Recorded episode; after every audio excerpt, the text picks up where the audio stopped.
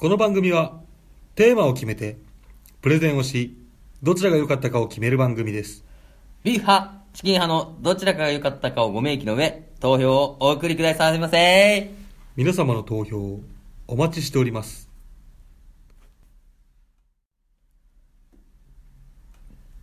はい、始まりました。第62回ビーフはチキンでーすはい、はい始まりましたよ。はいまずは、はい自己紹介。はい はい、はい、はいのテンポね。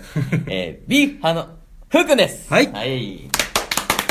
深夜のマー君です、はいそれではそろそろ行きますか、はい、はい、ちょちょ行かないよ、え？それではそろそろ行きますか。オープニングトークでしょ？いやそれではそろそろ。この言葉が入ったらやることは一つだよね。ね。いや、もう、な、オープニングなしなの？いいから行きますよ。はい、はい。じゃあ行きますよ。それではそろそろ行きますか。はい、それでは、えー、第62回、えー、ビーフォーチキン。冬を乗り越えろ、熱々鍋対決、ホルモン鍋プレゼンをいただきます。ビーフォーチキン。はい。始まりましたチキン派プレゼンのお時間です。はい、お願いします。はい、えーで今回のですね、はい。プレゼンはお鍋。あ、お鍋ね。ということで、はいはい。しかもすき焼き VS ホルモン鍋。あそうだね。これはいい勝負ですよ。いい勝負だね。はい。うん。鍋がですね美味しい季節ということでふうくん。あこの前置きとはうん。全然関係ないのですが、はいはいは今日はですね、い。うん。ご協力していただきたいことがありまして。ん？ねふうくんに、クイズ？うん。はい、このご協力、うん。プレゼンに関することに関してのうん。ご協力をいただきたいなと。ああ。はい。拒否権、拒否権あんのこれ？拒否権はないです。じゃあ、協議ご協力じゃねえよ、そしたら。強制や、そしたら。なるほどね。拒否権はないので、あオッケー。はい、ご協力してもらいます。あはい。いきますよ。はい。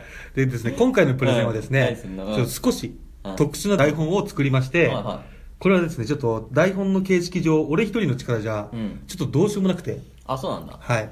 あの、少し小説仕立てになってますので、で、うん今回は、ふうくんのセリフを用意してるんですよ、ちゃんと。あ、俺の喋るのもあんの？はい、いつもだったら、俺がプレゼンしたのに関して、ふうくんが、こう、言ってくるわけじゃん。そうだね聞いたものの感性でバーって。そうだねじ。ゃなくて、今回は、ちゃんとセリフがあるんで。俺のセリフがあんの？はい、なので、あなたは、あの、勝手に喋らないでください。何これ？あ、分かったけど。いいですねテレビドラマ見あ、いいよいいよ。いいですね。ははい。でですね、うんあのーそれやってもらえるということで、はいここでまず先に感謝しておきます。ありがとうございます。いやいや、やるかやらないかまだ分かってないじゃん。やるんだよ 強制なんだよ なんだその母ちゃん。あいやはい。まあそれではチキンハはプレゼンを始めさせていただきたいと思いはいます。お願いします。はい。寒風吹きすさぶ夜。ふうくんは一軒のお店の前に泊まった。お店の規模が小さく、レトロというか、モダンというか、少し古臭い面持ち。しかしどこか気品あふれる感じがしなくもない。例えるなら、古風な料亭に近いものを感じる。そこに、お店の名前は洋風だから面白い。不思議な店だ。ここを読んでも、読んでください。あこの黒い部分を読んでください。はい。いやー、寒いななんかあったら、あ、なんか温まるものでも食べたいな。ん？こんなところにお店なんてあったっけ？あ、まだ俺。ははは。外観と名前のギャップ面白いな。ちょっと高そうだけど入ってみるか。どうせ最後だしな。おい、なんよ。棒読み。いやいやいや、いやいや、これをね、急に初めて見させられたらね、うんこうなっちゃうよ。棒読みで、もうちょっと感情込めて、あの、滑らかにね。あーそういうことね。うん。じゃなくて聞いてる方も、ちょっと違和感すごくなっちゃうそういうことねんちゃんとこ丹精、心込めて喋って。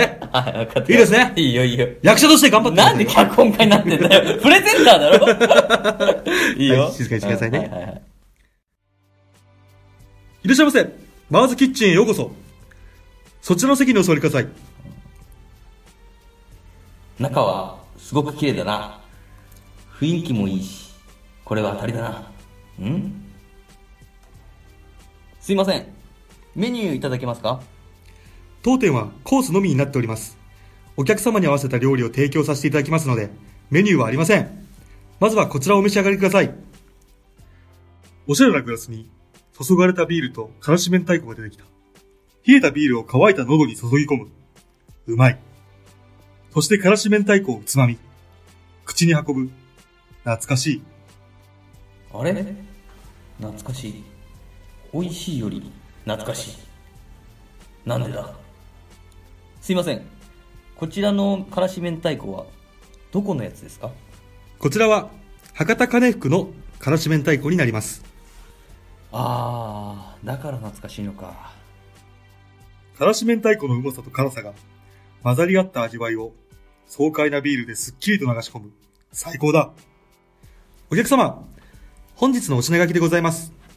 一品目、ホルモンとは？二品目、ホルモン鍋の歴史。三品目、ホルモン料理の種類。四品目、ホルモンの栄養素。五品目、ホルモン鍋の作り方。六品目、最後のお楽しみ。本日の料理は以上になります。心ゆくまでお楽しみください。まずはこちらをどうぞ。八幡餃子と杉の屋ビールです。ヤハト餃子とビールですか？相性バッチリですね。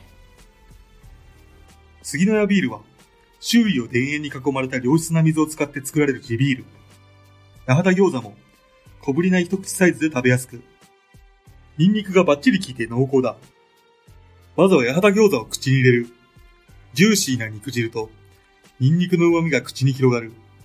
噛めば噛むほど野菜の甘みが出てくる。その後地ビールをごくりと飲む。この世の中で一番相性いいのは、餃子とビールじゃないかと思うくらいに、お互いの良さを引き立て合い、死ぬほどうまい。父さんもよく餃子とビール飲んでたっけな。お前も大人になれば、この美味しさに気づくぞ。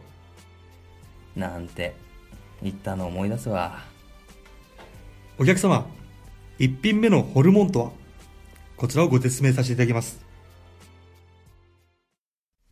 ここからはちょっとあの、プレゼンパートに入るんで、普通に喋ってみて。あ、だからね。はいプレゼンパートね、これ。はいうんいきますよ。ご存知の方も多いかもしれませんが、はいホルモンという名前の由来には、2説あります。おう一つ目の説は、うん。ホルモンはうん。方言だった。あ、方言？うん。はい。はい。こちらですね、一つ目の説、方言です。はい。えーホルモン焼きのホルモンは、うん今では牛や豚の内臓全般のことを言ったりしますが、そうだね。昔はこの部分を食べることなく、うん。うん。毎日捨てられてました。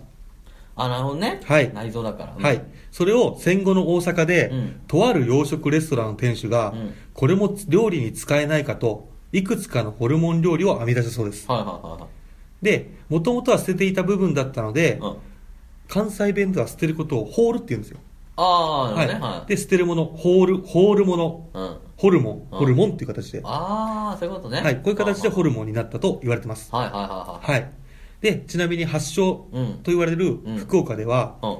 もつと言われてます。ホルモンではなくもつ。はあ、そうだね。持つだもんい。ね。こうん。れは臓物のもつが元になっているそうです。ああ、あどっちもいいね、なんかいい。はいうん。で、二つ目の説。はいはい。こちら、イメージ戦略と言われている説もあるんですよ。おうおはい。食べると美味しくて、ううん。エネルギーにもなるホルモン料理ですけど、うん。当時、臓物料理はやはり印象が悪かったようで、そうだね。そのために体に活力を与えるうん。うん。というイメージの生理活性物質のホルモン。こちら、あの、あー医学用語っていうかそういうね、はいはいはい専門用語でのホルモン。男性ホルモン、女性ホルモンそうです、そうです、的なね。うん。そちらにあやかってこの名前にしたという説があります。ああ、そっちもいいね。はい。ちなみにうん、生理物質の方のホルモンうん。は、あ、戦後の流行語大賞になったそうです。そうなんだ。はい。その戦略が成功したかどうかっていうのは、うんまあ、説が入り乱れてるんで、うん正直わかりません。そうだね。うんは。い。次ですね。はいは2品目。い。うん。ホルモン鍋の歴史に行きたいと思います。うんうん。それでは小説パートの方に行きたいと思います。いや、また小説入んの？はいきますよ。い。こちらをどうぞ。ホルモン焼きになります。ホルモン焼き、大好物です。小さい時からホルモン焼きが大好物で、母さんがテストでいい点数取った時とか、かけっこで一等賞になった時とか、作ってくれたっけな。香ばしく焼き上がったホルモン焼き。焼けた油の匂いが鼻に入ってくるやいや。本能的によだれが出そうになる。よだれを垂らすわけにもいかず、唾をごくりと飲む。本能でわかる。これは絶対にうまい。うわー、美味しそう。これがまた、ビールに合うんだよな。串を持ち上げ、かぶりつく。外はカリッと焼き上がっていて、中はじゅわっと油の旨味が広がり、弾力のある噛み心地に酔いしれる。まさに至福の時だ。お客様、2品目のホルモン鍋の歴史をご説明させていただきます。プレゼンパートありますね。はい。はい。えーはい歴史ですね。ああ、はいはいはい。なるほどね。こちら、福岡発祥と言われるホルモン鍋ですが、ああ、そうなのもう完全に起源は。終戦後間もない頃に、うん炭鉱夫、うん。まあ、あの、ね鶴橋持って、そうそう石炭と取る人やつねね。で炭鉱夫がうん、ホルモンをうんニラと一緒にアルミ鍋で炊いて、うん醤油味で味付けして食べたことがルーツと言われてまえす。ー。はいほうほうほこちらね、1960年代には、うん唐辛子をごま油で炒めてから、うんもつを入れ。味付け用調味料とうんネギを一緒に入れて、うんすき焼き風に食べられるようになりました。ああ、いいはな、それ。うん。こちらですね、もともとはですね、うんえー炭鉱で働く人たちが作り始めたものが、うん今回のもつ鍋、ホルモン鍋と言われるものなんあ、ですね。その起源、これが起源です。なるほどね。なぜ材料にもつホルモンを利用したかというと、うんうんうん。その由来の通り、うん動物の内臓は本来食材には使えない必要のない部分として、はいはいはいあの扱われた廃棄が先ほどあると言いましたよね。うんそうね。で、もともと食材とは考えられてなかったんですよ。はいはいはい。臓物はうん。で、諸説ありますが、戦後の食料なんで、うん食べるものが何もなかった頃の時代背景を考えるとですね、うんうんもうこれでも食べるしかないと。そうだね。はい、うん食べ物として利用するしかないっていうことでこうなったんですよ。で、ちなみにちょっと、うんあの、まあ、ちょっと炭鉱具っていうのは。まあ、これちょっと言いたくないんですけども、まあ、訳ありの人たちを集めるっていったことが多いんで、お金もとっくにもらえないし、うん食事も満足に配給されないので、自分たちでそうやって内臓を捨てられたものとかを、なんとかして食べるようになったんですよ。ああ、そういうことね。今でこそ希少品として、うん高級食材として扱われているマグロのトロ。うん。トロ、ああ、トロね。大トロ好きですよね、福も。うん中トロも好きですよねうん。。いや、もう好きだトロも好きですよねそうだはいね。ゴリ押しだな。みんなトロが大好きなんですけどもうん、この部分うもん、かつてはこのようにうん、食材として扱われてなくてあ、、そうなんだ。廃棄される食材だったんですよ。まあ、脂濃いすぎるとかそうそうそうそう、ん多分そういうのもあってうん捨てられてたんですけどあも今じゃ高級ですよ。そうだよね。はい、寿司の中でももう王様ですわ。そうだよね。あいつ。あいつなんで俺の俺の口には入ってこないあいつは。すごい悲願でんな。昔だったらね、そこらに落ちてたから。そうだね食べられたね食べれたら。で、このように、うんもつ鍋は、今でこそメジャーな鍋料理としてうん、様々な食材を利用することもある全国でも、うん一般的な鍋として知られていますが、はいはい。かつては食べ物として扱われなかった部分をですね、うん。当時の時代背景や貧しい人たちの生活の糧として、はいはい。生み出された創作料理だったと言われてるんです。なるほどね。これがホルモン鍋の歴史ですも。う絶えない魂ってことね。そうです。はいはいきますよ。はい3品目。い。うん。ホルモン鍋の種類。種類？ははい、小説パートありますよ。あ、はいね。あ、また行くかよ。うん次はこちらをお召し上がりください。うちわエビのお作りと、純米酒若波です。これは知っている。実家の近くにある若波酒造が作っている日本酒だ。うちわエビですか。前に友達と釣りをしたら、たまたまうちわエビが釣れて、みんなで焼いて食べたんです。あ、そうですか。美味しかったですかいやー、みんなで取り分けた時に友達の一人が皿から落としてしまって、私の分をあげたんです。だから私は食べてないんですよ。それはそれは。ぜひ、こちらをお召し上がってください。早速、うちわエビの刺身を口に運ぶ。身がプリッとした弾力の後、もちっと絡みつく濃厚な甘みが口いっぱいに広がる。地元では伊勢エビよりも美味しいと評判だ。まさしく、評判通りだ。そして若波を口に近づける。肺から立ち上がる香りはごくごく控えめ。それでいて口に含むと鼻に抜ける香りはキリッとした輪郭。味わいはお米らしい優しい甘みのその後に酸味が引き締め。ごくほのかな渋みが余韻としてフェードアウトしていく。香り、甘み、酸、渋み。口に含んだ瞬間から余韻が消え去るまでの起承転結があり、まるで一幕の舞台を見ているようだ。懐かしい思い出と相まって目頭が熱くなる。お客様、3品目のホルモン鍋の種類をご説明させていただきます。プレゼンパート入りますよ。はい、やってくださいね。はい。一つ目、はいホルモン鍋の種類ですね。はいはい。定番、うん。博多のもつ鍋。おい。はい、こちらですね、ホルモン鍋とも呼ばれ、うん。近年のスタイルは、うん。カツオや昆布うん。などで出汁に取ったものをですね、うん。醤油や味噌で味付けし、うん。その中に下処理をしたもつあーを大量のニラ、キャベツ、あもつの臭みを消すために、うん。ニンニクあそういうことね、うん。の他に好みで鷹の爪、唐辛子ですねあ、ーを入れたりします。はいはい。これを火にかけて煮込んで食べるのが博多のもつ鍋。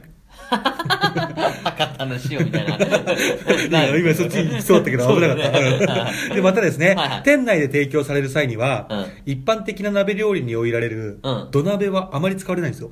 あそうなんだ。はい、うん。両側に取っ手のついた浅いステンレス鍋を使うことが多く見られるのも、うこちら博多のもつ鍋の特徴の一んつ。確かにね。イメージそうだもん。はい。はいはい。次ですね、二つ目いきますよ。はい。とんちゃん鍋。うんでですね、こちら、とんちゃん鍋はですね、えー博多のもつ鍋とは全く異なった種類のホルモン鍋なんですよ。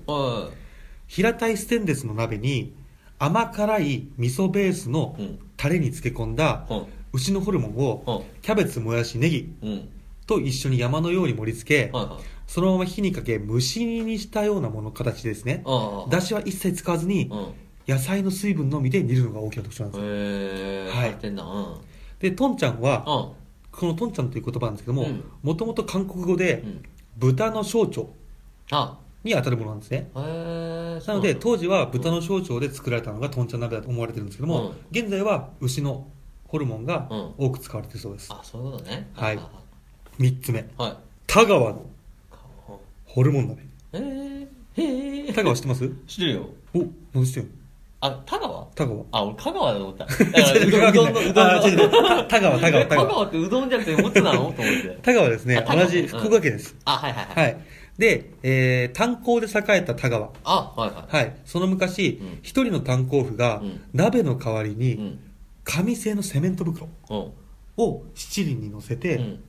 その上にホルモンを焼いて食べてみたところ、うんセメント袋の紙がですね、うん。余分な水分を吸うことで、うん。肉を柔らかくまろやかな味わいとなって、うん。すごく美味しかったそうで。すごいね。あれですよあの、よくあるじゃないですか。うんあるね。25キロうんあのる。セメント袋。うん。あれをバーッと使った後に、うん。あれを使うんですね。うん。あれで焼くんです。すごいね。はい。で、うん。こちらはそれが広まり、うん。田川ではうん。ホルモンが多く食べられるようになったんですよ。その地域では。はで、中央部がくぼんだ鉄板。こちら、各鍋ですね。はいはい。はいはい。に、ニンニクだれの下味をつけたホルモンと、うんキャベツなどの野菜を入れて煮込んだもの。はいはいはこちら、田川市、田川郡のうん複数の韓国料理店で提供されてます。いははい。近年ではですね、うん田川の名物としてうん盛り上げようという機運が高まり、は田川ホルモンクラブが2012年にですね、はい北九州市いうんで行われた第7回ん B1 グランプリに初出場。あそうなんだはい、6位に入りました。あ6位はいへえ田川ホルモンか田川ホルうんモンです。なるほどねぜひ食べてみてください。次ですね、4品目、はいホルモン鍋の栄養素に入ります。はいはいはい小説パッといきますよ。いや、毎回やんのこれ。そうですよ。ちゃんと見てくださいよ。書いてあるでしょ？4つね。はいはい。四つうんいきますよはい。こちらをどうぞ。久留米の焼き鳥です。福岡県久留米市のですか？そうです。久留米焼き鳥日本一フェスタに行ったことがあるんですよ。好きだったひろこちゃんを誘って、いろんな種類の串焼き食べたなその後、転職で上京しちゃったから、結局ひろこちゃんに告白はできなかったんだけどな元気かなひろこちゃん？お客様、どうぞ冷めないうちに。あ、すいません。天使さん、なんか話しやすくてつい。ありがとうございます。どうぞ。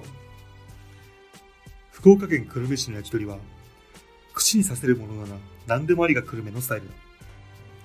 定番の皮、もも、手羽先といった鶏肉のほか、豚バラ、ダルブ、椎茸、シシャモ、久留米でもめったに出ない馬肉まである。どれも美味しく、バラエティに富んでいて飽きもない。もちろん日本酒との相性もよく最高だ。焼き鳥はやっぱりビールが良かったなと思いつつ、夢中で舌包みを打っていた。お客様、4品目のホルモンの栄養素をご説明させていただきます。はい、ここでですね。は、はいいここで言うホルモンは、うん。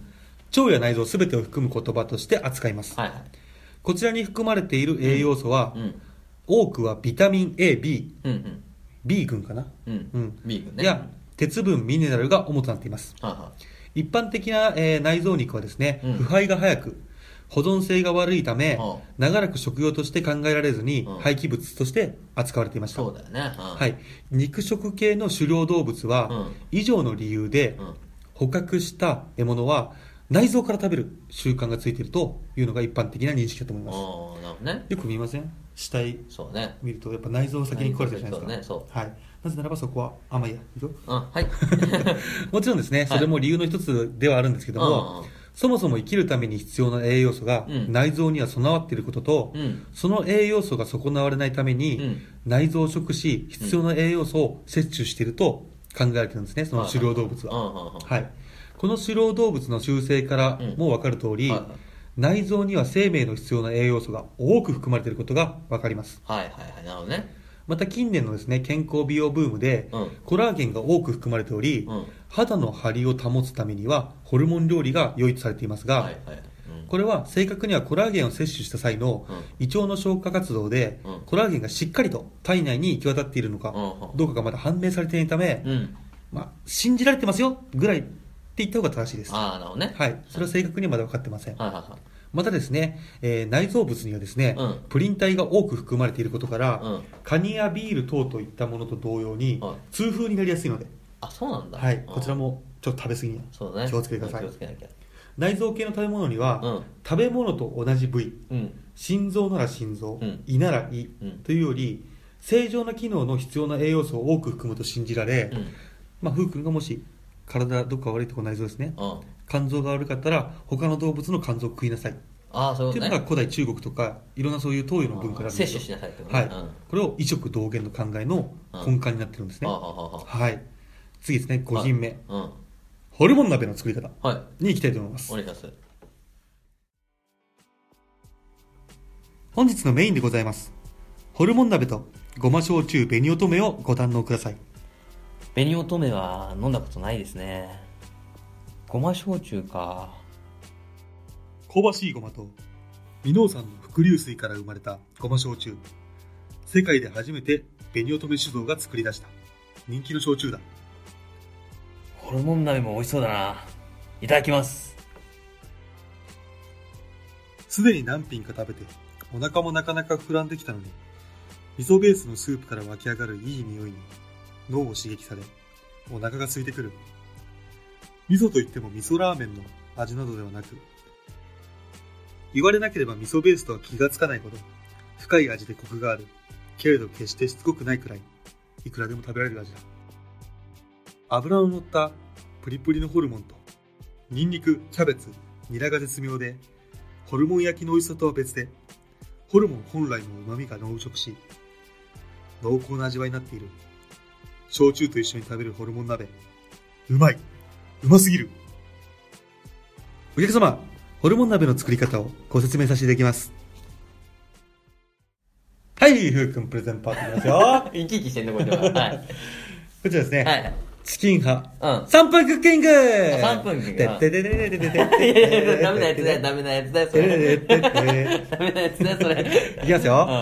うん。もつ鍋用ホルモン、はいはい 300g 用意してください。はい、サメが持ってきました。キャベツうん 200g お、持ってきてください。うん。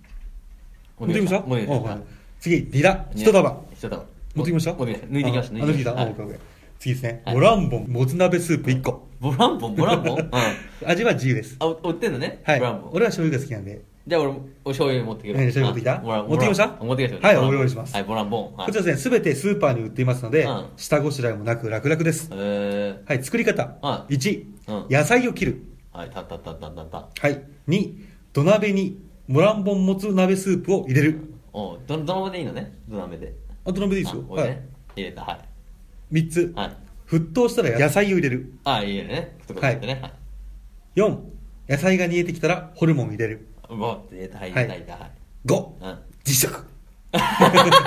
これだけです。あったあったあったあったえーこれがですね、マークの実際に食べてるホルモン鍋の作り方です。なるほどね。はい。もっと凝った作り方がしたい方は、クックパッドで調べてくれや。いや、上からだな。上からだな。3分クッキングやっといて上からじゃん。最終的に。まあこういう形になってるんでね。はいはいはいはい。それではですね、はい最後の品いきます。あ、最後やった。はい。最後はうん物語のうん終わりです。おどうぞお召し上がりください。はいお願いしますこちらは締めのちゃんぽん鍋です。最後はやっぱりちゃんぽん麺ですよねいただきますすべての食事が終わり、今まで食べた食事を思い出しながら、ちゃんぽん麺が茹で上がるのを待つ。八幡餃子、杉の屋ビール、ホルモン焼き、うちわエビの刺身、純米酒若波、久留米焼き鳥、ホルモン鍋、ごま焼酎紅乙女。どれも美味しかった。どれも懐かしかった。そういえば調子に乗って食べ過ぎて締めを食べられなくなって母さんによく怒られたな締めのちゃんぽんを食べる。なぜか涙が出てくる。涙をこらえることができない。あっという間になくなり、これで終わり。お客様、どうでしたか？美味しかったですごちそうさまでしたお客様、最後のご説明をさせていただきます。お聞きくださいませ。ホルモンとは最初に説明させていただきました通り、もともとはいらないもの、捨てるもの、必要のないものだったんです。しかしいろんな人が試行錯誤し、ホルモンを美味しく食べれるようになりました。そして現在は多くの人に愛され、多くの人に食べられています。私は、ホルモン鍋という料理を作って思います。この世の中に必要じゃないものなどないと。どんなものでも、どんな人でも輝けると。必ず必要とされる場所があると。たとえ、今が辛くとも必ず。そう私は思います。テスさ俺実はお客様、それ以上はおっしゃらなくて結構でございます。あなたなら、必要とされ、輝ける場所が必ず見つかります。頑張ってくださいませ。テスさんありがとうございますまた必ず来ますはい。またのご来店をお待ちしております。あの日から7年俺は会社を辞め地元福岡に帰りがむしゃらに働いた。地元で就職して独立し小さいながらも仲間たちと会社を立ち上げて頑張ってきた。結婚もして二人の子供にも恵まれあの日言われた必ず必要とされる場所輝ける場所それを見つけることができたと思う。もしあの日、あのお店に行かなかったら、俺は今頃。とにかく、天使さんに胸を張ってご報告ができる。お礼を言いたい。俺は家族旅行を東京に決めた。奥さんも子供も初の東京に喜んでいる。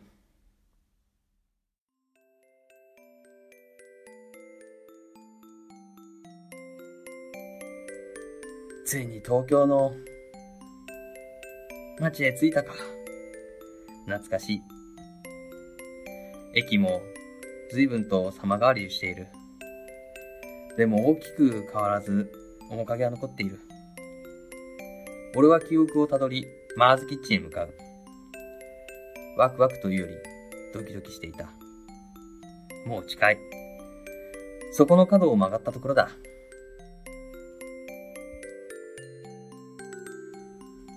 あ、あれ？お店がない。ここで合ってるの？ああ、間違いないと思うよ。そこの古本屋も、向かいのタバコ屋も覚えてるし。でも空き地よ、ここ。潰れたのか？なもしくは移転したか？もう7年も前のことだからね。ひろこ、少し子供たちと待っててくれ。古本屋に聞いてみるからさ。うん。すいません。はい、なんでしょう？あの、ちょっとお聞きしたいことがありまして、隣の空き地にあったお店はどうなったんでしょうか？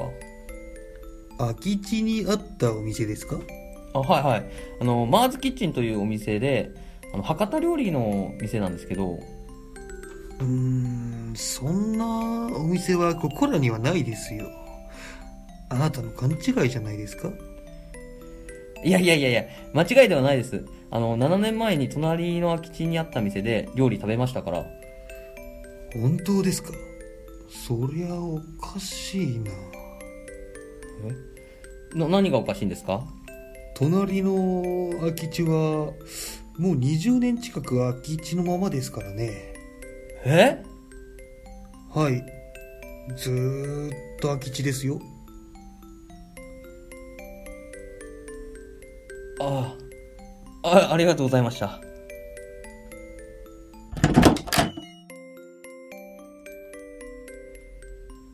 どうだった？いや、もう移転しちゃってさ、行き先もわからないってさ。あら、残念ね。あー、仕方ないさ。どっか美味しそうなお店探そうか。未だあの不思議なお店は何だったのかわからない。もし、あなたが辛い時、苦しい時に、変なお店が目についたら、ぜひ入ってみてください。あなたの人生を変えてくれる料理を出してくれると思いますよ。以上がチキンハプレゼンでした。ありがとうございました。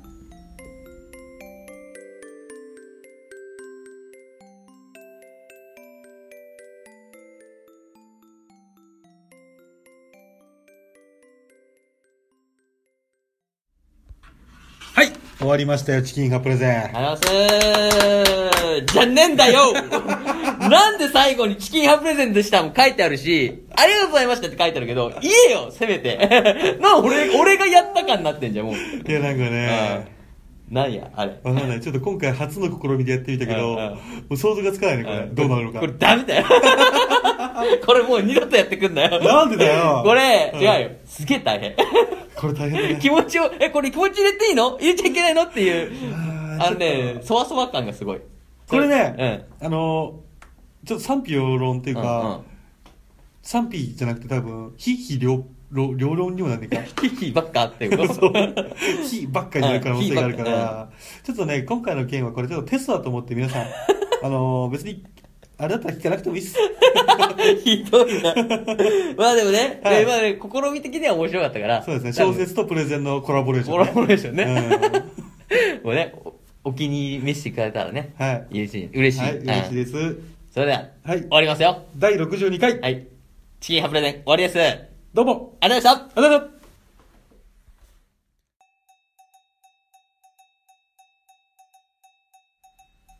それでは皆さんご一緒に、ごちそうさまでした。レビュー、ツイッター、ブログにて感想や投票をお待ちしております。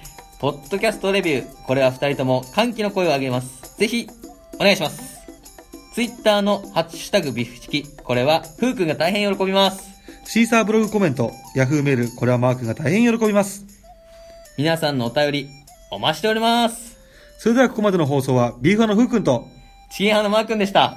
最後にご愛聴あざいました逆だよ。最後に一言えっと、なんだっけ、もう二度とやんな、あれ、小説。